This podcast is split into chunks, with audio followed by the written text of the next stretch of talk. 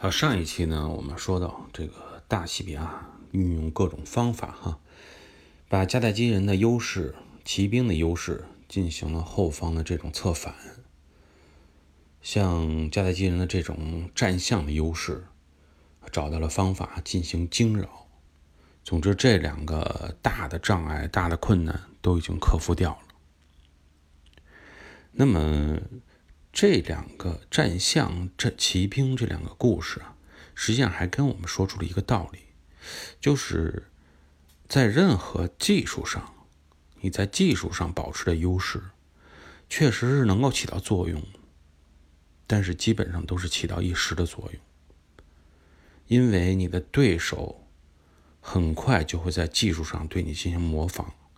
然后找到破解你的这种方法。所以不论是从战场上还是商场上，我们都能够总结出一些、哎、历史上面的一些经验教训，反射到现代的一些场景上来。你说第一个吃螃蟹的人往往都不是成功者，原因在哪儿呢？我觉得很大部分一部分原因就是在于，第一个吃螃蟹的人实际上他付出的牺牲实在是太多了。比如说我们之前好像小时候有一个例子啊，什么燕舞啊、卡拉 OK 机啊，那就是 D V D、V C D 的前身，包括等等这些，做了半天广告，东西呢，应该说起码是技术上也是他新研制出来的，但是呢，最后以失败告终。后边的包括什么爱多呀、呃步步高啊等等，对他都进行了超越，反而是后来者居上。很大一部分原因就在于你的这个技术付出的太多啊，你搭的成本实在是太多，但是对手你后来者模仿你所要花费的成本又太低，这样使你导致一个不平衡的竞争状态，你的技术被别人挖掘走，然后这个别人去模仿甚至于超越它，那么你呢，实际上往往就是那种被超越的目标。所以在战场商场上，这种凭借自己的、呃、特殊的技能的领跑的这些人，往往成于成为最后这种被超越的人。那么话说回来，像这种战场上的战术哈、啊，你迦太基人上边这些技术被罗马模仿也是这个原因，他模仿你就能找到你的破解之道。那么最终战争中比拼的还不是技术，当技术都一致起来以后，最终比拼的还是双方的综合军事实力。所以从当前这个情况来看，不论是战略上还是战术上来看，罗马都拥有了比较强大的军事实力，而且做好了最后一战的准备。在公元前的二百零四年，大西比亚呢就率领了一支三万人的这个精锐部队登陆北非。历史教训、历史经验必须要吸取，罗马也不是第一次登陆北非了，也不是啊第一次在北非上受到了很大的挫折，所以他们积累了很多的经验教训，并且吸取了。罗马人深深知道啊，人数多本身并不是能够保证远征成功的保证，这回学聪明了。关键还是在于什么呢？关键还是在于你的部队能不能在每一场正面决战中都能取得胜利。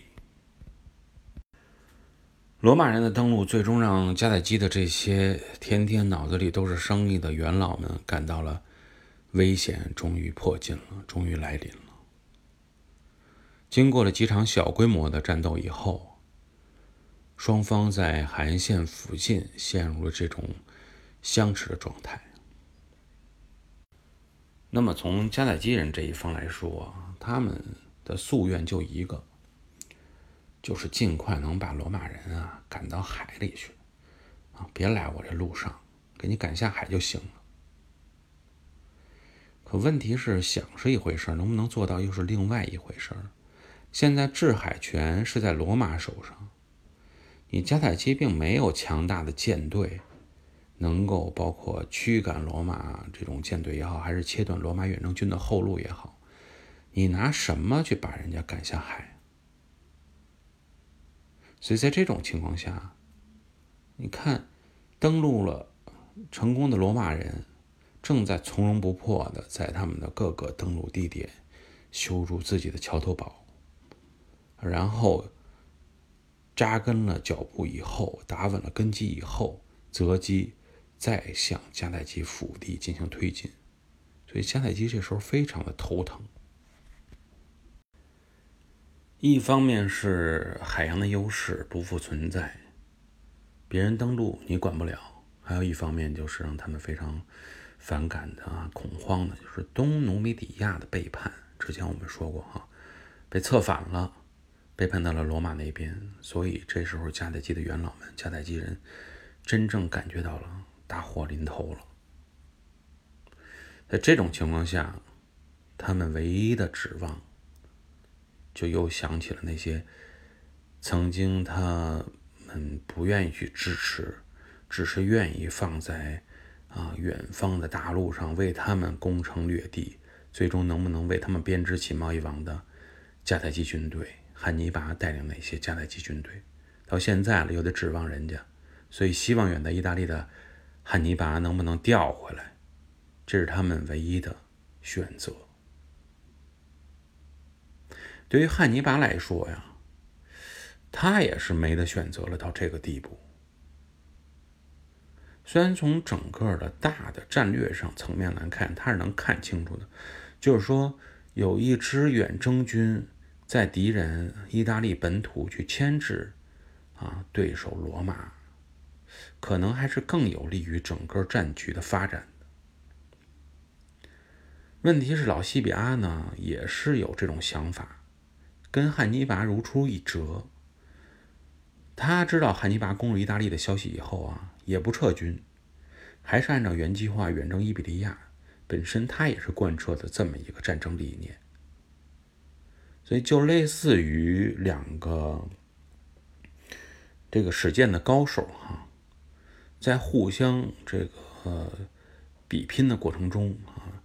其中一个人拿剑直接刺中对方的要害，刺向对方的要害，不顾对方拿剑刺自己的这个危险，就是采取这种同归于尽的方式啊！我一定要先刺中你，刺中你的要害，让你直接死于我的面前。那么双方都是采取这种战术啊，不护着，直接往前冲。这种情况下啊，需要关注的就是究竟你自己的抵抗力是不是强，就是说你也刺中对方一箭，对方也刺中你一箭，你拼的是什么？拼的就是我能够在你刺中我要害的最深处之前先刺中你，我还能扛住啊，我失血比你少，我的抵抗力比你强，我能活下来。所以你必须要对，在战场上呢，像这种情况，就是说你必须要对后方自家的抵抗能力有足够的信心。从这一点上来说，那就非常清晰了，罗马比北非的迦太基抵抗能力啊要足得多。所以说老西比亚的信心肯定是比汉尼拔更加的这个充沛。所以战争已经到这个阶段哈、啊，我们就可以看出一个道理来了，就是说，不论你这场战争怎么打啊，你要么是说我有自己的迂回战术，要么我采取这种游击的方式，或者是说我采取这种同归于尽的方式也好，战场就跟这种个人的搏斗一样。所谓你说啊，你拼了啊，说我拼了，我这个跟你同归于尽，第一，你得有拼的实力，你确实能击中对方。你光说你拼，直接上去送死，你这不叫拼啊，这叫莽夫送死哈。还有一种问题就是说什么，你在拼的过程中，跟双方实力均等的情况下，你要知道自己的抵抗力究竟有多强。你在给对方一拳的同时，你挨不挨得住对方的这一拳？所以战场呢，依然要贯穿这么一个原则，就是知己知彼，百战不殆。而在双方实力都相当，而且踩中最终的决战的时刻。知己要更重于知彼。好，今天呢，我们就跟大家先聊到这里，下一期节目我们再见。